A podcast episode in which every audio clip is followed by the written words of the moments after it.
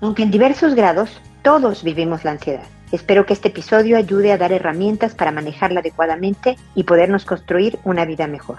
Esto es Pregúntale a Mónica.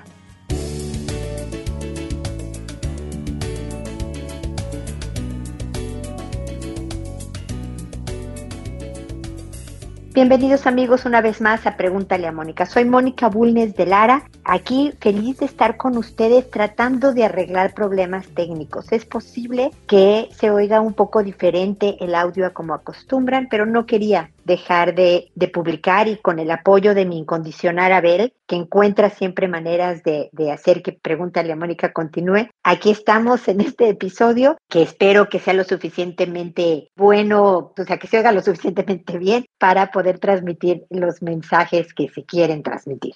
Porque la verdad es que la ansiedad es un problema constante en nuestras vidas, especialmente después de la pandemia. La humanidad entera quedó como acelerada, con un nivel base de adrenalina, de, estrés más elevado del que se tenía antes. Entonces es bien importante cambiar la mirada y de eso se trata manejar la ansiedad como una experiencia. Es parte de nuestra vida, como les decía. Es necesaria para activarnos y hacer cosas esta ansiedad. Pero lo primero que debemos de poner en práctica para que esta sea una experiencia y poder encontrar herramientas de manejo es desde luego la conciencia de uno mismo, la autoobservación, el autoconocimiento. Es, a ver, ¿qué me pasó el día de hoy y cómo lo viví? Veamos si lo que tuve fue alegría extrema o si lo que en realidad fue fue un nivel de estrés o me asusté muchísimo. Empezar a desbaratar el evento para poder detectar las diferentes emociones, identificarlas primero. Y como en este del tema de hoy es enfocarnos en la ansiedad, ver si hubo algún tipo de nerviosismo, de estrés, de ansiedad y ver cómo nos impactó, cómo lo recibimos, qué horror pasó esto, ah, ah, ah, cómo funcionó en nuestro cuerpo, cómo lo digerimos, cómo nos impactó, me quitó el hambre, me aceleró, eh, no me pasó nada, lo tomé con tranquilidad y todo esto, para que luego tú puedas predecir en futuros eventos qué es lo que te va a pasar. Entonces, al vivir la experiencia de la ansiedad, como las promociones de hoy de vacaciones, ¿no? Hay que tener experiencias y hay que vivir el hoy y el momento. Bueno, apliquemos estos principios, pero para sacarle jugo a una emoción que va a estar presente de manera frecuente en nuestra vida, sino constante, porque debería de haber muchos momentos en que no haya ansiedad, pero sí se va a presentar con cierta regularidad. Entonces, hay que, a la hora de vivir las cosas, y lo decía en una publicación sobre darle experiencias a los hijos en donde se identifique la ansiedad, a eso se refería esa publicación, en donde tú puedas decir, ah, mira, pasó esto, pero no es una amenaza, porque lo que nos pasa con la ansiedad es que detectamos peligro y por eso nos alteramos tanto. Entonces, ah, reaccioné de esta manera pero porque podría pasar esto otro, ahora cómo lo podía solucionar, qué podía hacer, que me explico, entonces empiezas a darle pies y cabeza a eso que sientes. Una de las cosas que nos impide tener éxito en la vida, de construirnos esta vida mejor de la que tanto les hablo, es la de no poder identificar las emociones que sentimos y luego de expresarlas describiendo lo que sentimos tenemos una falta de lenguaje emocional muy importante y con la ansiedad se vuelve fundamental ir practicando haciéndola, porque eso marca el camino de solución, eso nos ayuda a decir, ah, ok, entonces si me pega fisiológicamente de esta manera, yo sé que debo de hacer esto. No, me acelera y me pone muy productivo, buenísimo, entonces hago esto otro. Entonces hay que verla como una experiencia de aprendizaje, una experiencia preventiva para el futuro que nos permita estar al control de nuestras vivencias y no al revés. No que sea la ansiedad y el descontrol y la intensidad de emociones las que manden y lo que hace que tomemos malas decisiones. Así que bueno, este es el, el mensaje inicial que espero que encuentren útil. Cuéntenme qué opinan. Ustedes saben que pueden preguntarme, comentarme, quejarse en www.preguntaleamónica.com en el botón envíame tu pregunta. Todas las consultas que me hagan, por favor, incluso después de ya haberme consultado alguna vez, vuélvanlas a hacer por ahí porque eh, ese formato es el que me funciona muy bien para, para mi trabajo. Entonces por ahí me pueden contactar. Desde luego pueden hacer comentarios y todo en redes sociales y les agradezco muchísimo a todas las personas que han puesto comentarios en las plataformas en donde escuchan Pregúntale a Mónica, en donde escuchan el podcast, este podcast. He recibido sus comentarios, los publico como una forma de agradecerle. Esto que me ayuda en mi trabajo, sus buenos comentarios me ayudan a promocionar esto que trato de hacer de promover un mensaje, de incrementar nuestra inteligencia emocional precisamente para que podamos entre todos construirnos una vida mejor. Ahora me voy a ir a responder sus consultas, que como saben lo hago por orden de llegada, que a todo mundo le cambio el nombre para conservar su anonimato, para que nadie sepa quién es esta persona, que una vez que se ha publicado el episodio en la página, le envío un correo a la persona que me consultó diciéndole el número del episodio, el título del episodio, el nombre que le inventé y además agrego el enlace al episodio para que dándole clic directamente pueda escuchar mis comentarios sin mayores preámbulos. Lo hago por, por audio a través de este podcast y no les contesto directamente el correo porque me escucha mucho más gente de la que me escribe. Y lo que se trata es eso, de esparcir este mensaje que a lo mejor alguien esté viviendo una experiencia similar y le puedan servir lo que escucha aquí, ¿no? Todo de lo que hablo, aunque sea un tema de pareja, de persona, de formación de hijos, son principios de relaciones interpersonales que se aplican a muchos escenarios, por lo que espero que sea útil el que yo conteste a través de, de este audio. Siempre contesto, me puedo llegar a tardar un par de semanas en responder sus consultas, pero tengan la certeza de que serán contestadas. Y creo que eso es todo. Ya no sé si me faltó nada, espero que no. Pero el día de hoy empiezo con Rubí, que me dice, querida Moni, me encanta que me pasen cosas que me sacudan y me hagan pensar. Hoy fui al doctor y me dijo que posiblemente en un año voy a necesitar lentes con prescripción. Y desde ese momento me di cuenta de que el tiempo pasa y ya sabes, la ardilla de mi cerebro se puso a dar vueltas y como me dilataron la vista, no podía ver bien a mi pequeño. Me sentí en ese momento en el que ya no podría ver y me puse triste porque no quiero dejar de ver a mi hijo, Sniff. Luego se me pasó y mejor pensé, sé mejor persona y disfruta sin enojarte, porque tal vez nunca pierda la vista, pero seguro dejaré de ver a mi hijo porque se va a ir a otro lugar. Soy feliz que tuve la oportunidad de darme cuenta de esto en la forma más light, no por un accidente cuando ya no se puede cambiar nada. Felices fiestas, gracias por existir. Gracias a ti, Rubí, por tus lindos comentarios. Sí, tú siempre me pones sobre la mesa temas muy interesantes. Eh, es una forma muy curiosa de, de, apreciar las cosas que tenemos, ¿no? Las que te pasó. Es decir, tú fuiste por lentes porque tienes la vista cansada, lo que le pasa a la gran mayoría de las personas que son mayores de 40, sin mayores consecuencias, espero, visuales pero te ayudó a reflexionar sobre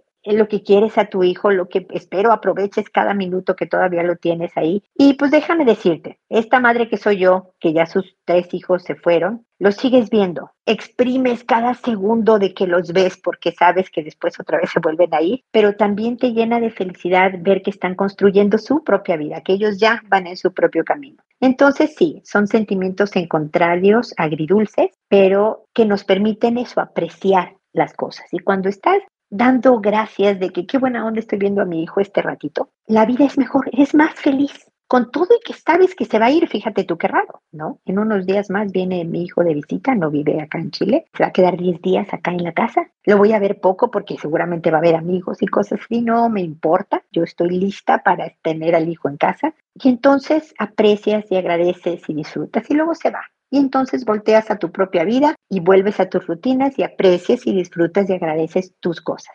Esta es la vida, ni hablar, Rubí. Hay que, sobre todo, obligarnos a, a lo que dijiste tú, ¿no? Pararte y decir, sé mejor persona y disfruta sin enojarte. ¿No? Llegaste a la edad de la vista cansada.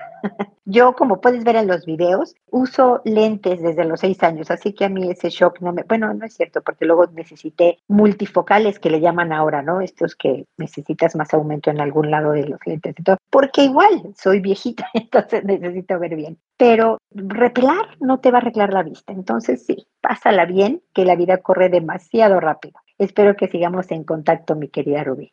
Luego está Selena que me dice, gracias Mónica por tus consejos y por tu habilidad para entender nuestros mensajes. Tienes mucha razón sobre este abogado que se me aventó. De hecho, me estuvo proponiendo cosas, poniendo a mi disponibilidad su ayuda, pero nada le acepté. No sé si será que esté calando el tipo de persona que soy. Me dijo que sería bueno cambiar de carro y me ofreció uno. También que debería de cambiar de vivienda. Igual me ofreció un lugar nuevo diciendo que de verdad le importa que yo esté bien y que esta persona no siga hostigándome. Me dijo que las cosas pasan por algo y él está seguro de que todo será para bien, que tiene planes buenos y que de hecho ya estaba medio poniendo al tanto a su familia de que hará cambios en su vida. Me imagino que habla de mí, porque él habla así como todo lo que él quiere, pero no me nombra, solo dice vienen cosas buenas para los tres. Por eso le dije que a lo mejor yo estaba mal interpretando sus palabras, pero él dijo que no la última vez que hablé con él. Me dijo que él tenía planeado en este año nuevo que se aproximaba buscar una pareja para una relación seria y estable. Para mí esas palabras son mágicas, pero como te comenté, aún no estoy lista. Pero sí me gustaría saber entablar una relación de amistad, ya sea con él o con alguien más, pero no tengo muchas opciones. Soy muy solitaria, no tengo amigas, menos amigos. No soy social y no me interesa hacerlo. Al principio de que me quedé sola, me acerqué a la familia como tías y primas, pero me decepcionaron. Traté de confiar en ellas y confié algunas cosas de la violencia que pasé y me sentí juzgada y después me enteré que murmuraban de mí y me alejé. Me decidí a estar sola con mi niña. Me gusta mi soledad, la disfruto, pero siento también que no soy buena para entablar amistades. No me interesan mucho temas de hoy, no me gustan las redes sociales, no las tengo y creo que cuando este señor abogado me cortejó, enseguida sentí la conexión de que tal vez sí podría funcionar algo en un futuro con él. Al fin que las cosas modernas y tener una vida ajetreada de andar saliendo con amigas o novios no me llama la atención. Pensé que este señor ya vivió y ahora solo quiere una pareja para vivir relajado. Pero bueno, que así fuera como en mis pensamientos. Pero sé que la realidad puede ser otra. No sé si un día seré capaz de hacer vida con un hombre. No está en mis planes, pero como te comenté, sí me inquietó mi paz. Creo que debo trabajar más en mis objetivos e ignorar este tipo de distracciones. No sé, Mónica, ¿cómo manejo todo esto? Pareciera que no, pero últimamente estoy tomando todo con calma. Ya me siento más relajada. Pero más o menos es la situación. Gracias por todo, Mónica, que Dios siga bendiciéndote. Gracias a ti, Selena, también bendiciones para ti. No sé qué decirte. La verdad es que lo que me dices que te dice este abogado me inquieta. Va a dos mil por hora. Siento que es demasiado rápido. Sea, si fueran ustedes dos adolescentes, te creería el acelere de que sí, tú y yo estamos, vamos a estar enamorados y entonces casa y coche y la vida juntos. Es un acelere muy adolescente. Después de la experiencia que tú pasaste de violencia intrafamiliar, estás muy vulnerable todavía, Selena. Es bien peligroso caer en manos de alguien que todavía no conoces. Me da gusto que no le hayas aceptado nada. Lleva las cosas a paso de tortuga, no hay prisa. Creo que hace falta mucho trabajo en ti, Selena. Me dices que no tienes amigas, que se te dificulta ser amigas. Pero una cosa de las que pasan con, con la violencia intrafamiliar es que hay mucho aislamiento y luego te acostumbras. Te acostumbras a estar sola y le agarras gusto y desconfías cada vez más en la gente. También te vuelves menos paciente Déjame te adelanto, Selena, que es muy posible que cualquier persona te decepcione. Hice hace poco una publicación en, en Instagram hablando de cómo todo el mundo te va a decepcionar tarde que temprano porque nadie es perfecto.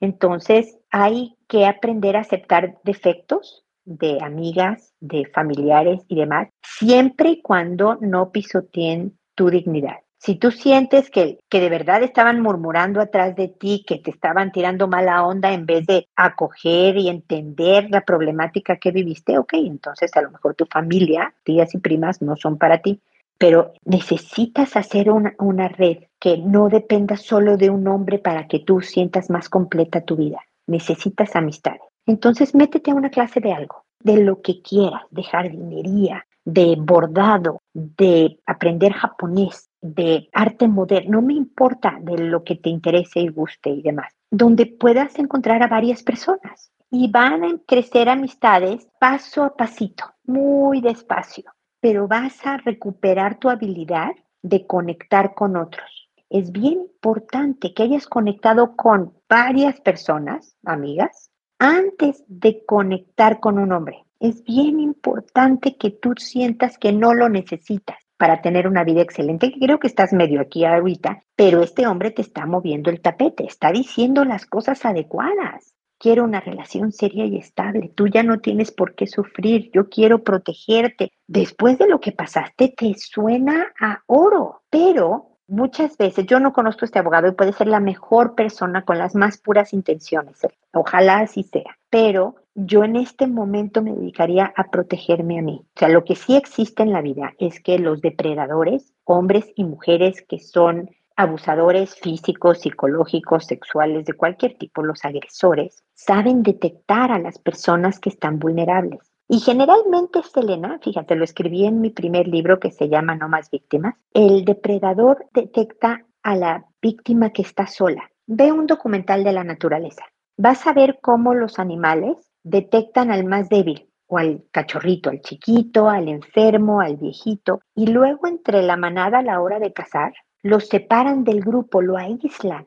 Esa es la víctima más vulnerable, esa es la que puedo atacar. Con esta meriendo hoy en la noche, ¿me explico? En la, la selva, las leones, los, eso hace. El depredador humano hace más o menos lo mismo, detecta tu debilidad, detecta tu soledad y puede manipularte más fácil. No estoy diciendo que este hombre lo sea, no quiero levantar falso testimonio, no, pero es mejor ahorita tomártela con calma, porque no tienes amigas, porque tu 100% de atención es tu hija, que me parece muy bien, pero necesitas construirte una vida social también que va a ayudar a tu crecimiento personal antes de pensar tener algo con esta persona. Tú estás contratando un abogado para que realice un trabajo específico, que lo haga. En la descripción de su puesto no está el ponerte casa, coche y protegerte más allá de lo que como abogado debe de hacer. Entonces es ahí mi inquietud algo me dice adentro de mí que te vayas con cuidado con este hombre. Entonces, yo creo que con toda calma y con actividades pequeñitas como meterte una clase de algo, por ejemplo, puedes reconstruirte una vida para ti. Porque un poco lo que hablábamos con Rubí, la que me consultó anteriormente, en un minuto se te va a ir tu hija. En un minuto ya va a ser adolescente y los planes con los amigos va a ser más interesante. O sea, cada vez la vas a ver menos. Y si tú no tienes nada, vas a entrar en una crisis personal importante. Es fundamental que ahorita construyas como persona, vas a enriquecer enormemente la vida y la relación con tu hija y creo que vas a dar un muy buen ejemplo y testimonio de cómo debe ser una vida y vas a estar en mejores condiciones para poder analizar la situación con este abogado y decir, sí, salgamos muy despacito, ¿no? Como amigos, nada de me agarras la mano y nada de palabras de amor y veamos en adelante, o de plano no, con este hombre yo no puedo. Así que bueno, Selena, espero que mis comentarios te ayuden a poder encontrar el mejor camino para ti y tu vida. Espero que sigamos en contacto. Y espero amigos que nos volvamos a encontrar en un episodio más de Pregúntale a Mónica. Y recuerda, siempre decide ser amable. Hasta pronto.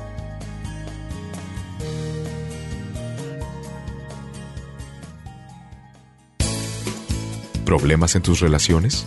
No te preocupes, manda tu caso, juntos encontraremos la solución.